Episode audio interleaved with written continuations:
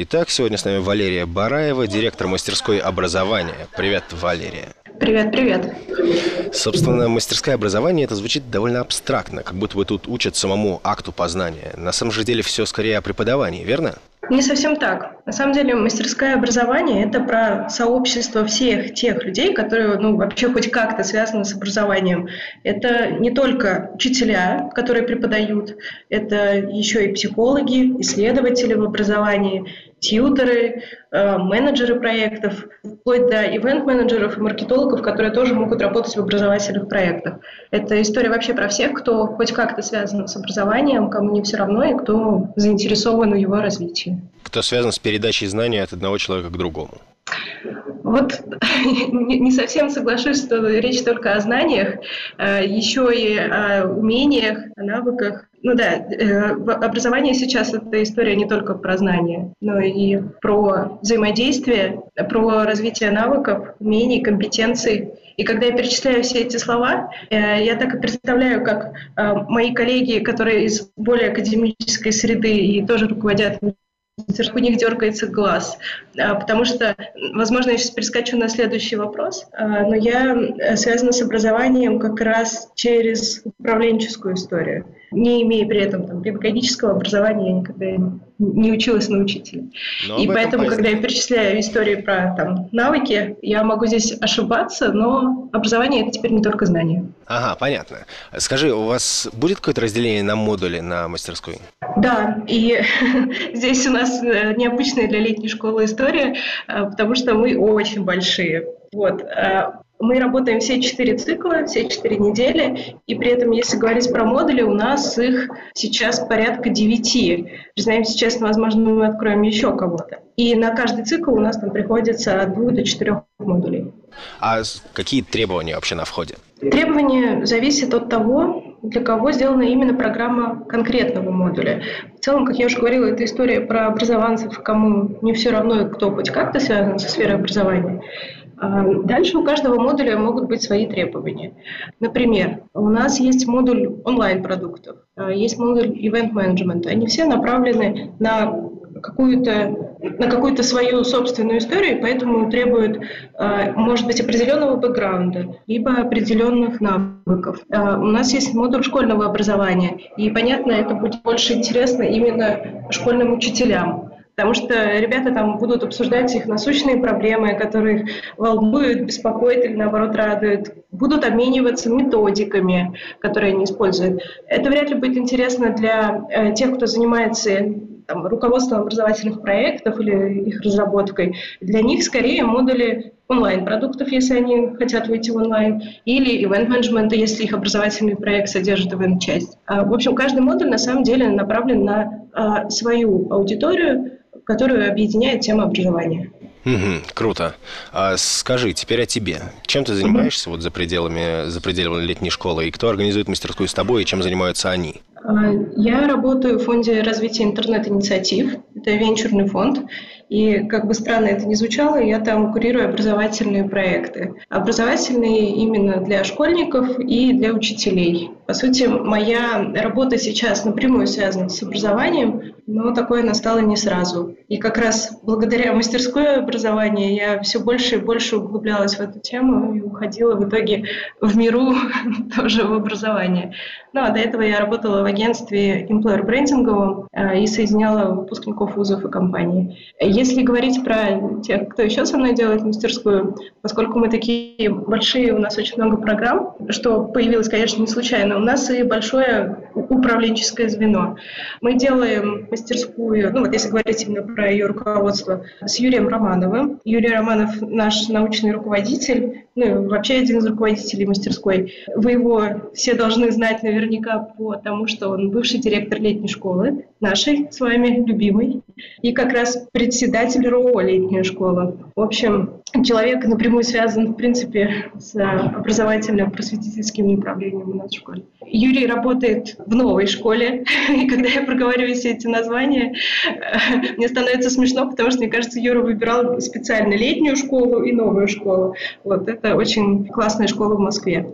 Еще в руководстве мастерской Максим Буланов. А, Максим Буланов а, руководит проектом Ray Academy и, конечно, тоже напрямую связан с образованием. Вот. Он, помимо того, что очень крутой менеджер, еще и тьютер и руководитель тьютерской ассоциации. Еще с нами Анастасия Свирина. Вот Настя работает учителем географии в новой школе, и она придумывает всегда невероятно крутые фишечки и вещи, э, которыми у нас мастерская наполняется помимо всяких лекций, пар. Вот все, что касается взаимодействия и каких-то небольших, красивых и важных деталей и атмосферы, Настя вообще очень здорово умеет это делать. Круто, звучит круто, звучит мощно. А, смотри, насколько мне известно, твоя мастерская славна еще и тем, что вы действуете и за пределами летней школы. В частности, вспоминается проект проект «Розетка». Расскажешь о нем в двух словах? Ага.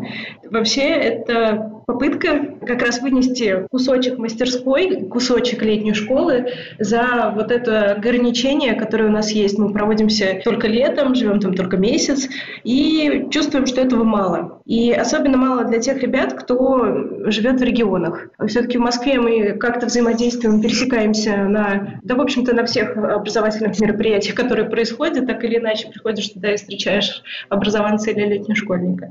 А вот с регионами все, конечно, сложнее. И поэтому мы подумали, что а, было бы здорово активировать нашу вот эту межсезонную работу, вынести э, мастерскую за пределы вот этого лета и э, развивать причем региональные сообщества. И так мы придумали такое двухдневное погружение, э, мероприятие офлайновое, э, где мы собираем местных образованцев. Конечно, приезжают еще люди из Москвы и из других регионов, которые уже про нас знают.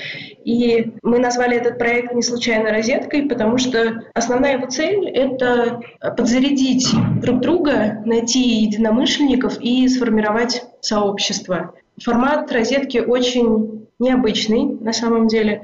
Мы ставили себе целью вовлекать как можно больше э, участников. Ну, то есть у нас, как и на летней школе, нет прям строгого разделения на участников, лекторов и организаторов. Мы все создаем а, вот это событие, его атмосферу, его содержание вместе. Мы считаем это основной принцип летней школы, который мы как раз в розетке и отражаем. И поэтому мы сейчас, готовясь вот к э, э ближайшей розетке в Нижнем Новгороде, задумываем форматы, и вместе с участниками мы уже продумаем, чем их наполнять. Ну, конечно, будем привозить еще золотых лекторов, как на летней школе.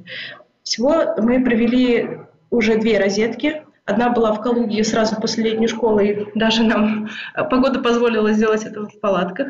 А вторая была в Москве. И мы, конечно, были очень удивлены тем, сколько к нам поступило заявок, а как и на летней школе у нас есть отбор. Э, переживали, что сейчас у нас никто не поместится, как остановить весь этот поток образованцев, которые хотят заряжать друг друга и общаться. В общем, мероприятие было очень крутое и зарядило всю нашу команду на то, чтобы продолжать его делать и в других регионах. Слушай, а почему розетка? Потому что подключаешься? Да, подключаешься, заряжаешься, соединяешься с другими. Возможно, следующий проект у нас будет называться еще «Зарядка». Вот вариантов здесь много осталось. Найти время на то, чтобы реализовывать все наши задумки. Да, розетка, потому что ты подключаешься и наполняешься энергией. Ну и, наконец, опиши среднестатистический день ученика, участника мастерское образования. Какой график? Наверняка есть какая-то разница между разными направлениями. И будут ли все недели одинаково полезны? Ну, график у нас как и у любого летнего школьника, в идеале начинается с каши, а, может быть, даже с Тарасевича, а учитывая, где находится наш лагерь, обычно начинается а, с будильника а, Антона Будникова, который звенит и никак не выключается, и будет таким образом весь лагерь. Ну, у нас, конечно, расписание, как и у других мастерских, наполнено лекциями, мастер-классами, работой над своими проектами. Ну, то есть именно формат содержания здесь дает каждый модуль в отдельности. И у нас нет прям какого-то строгого графика, это как на всей летней школе.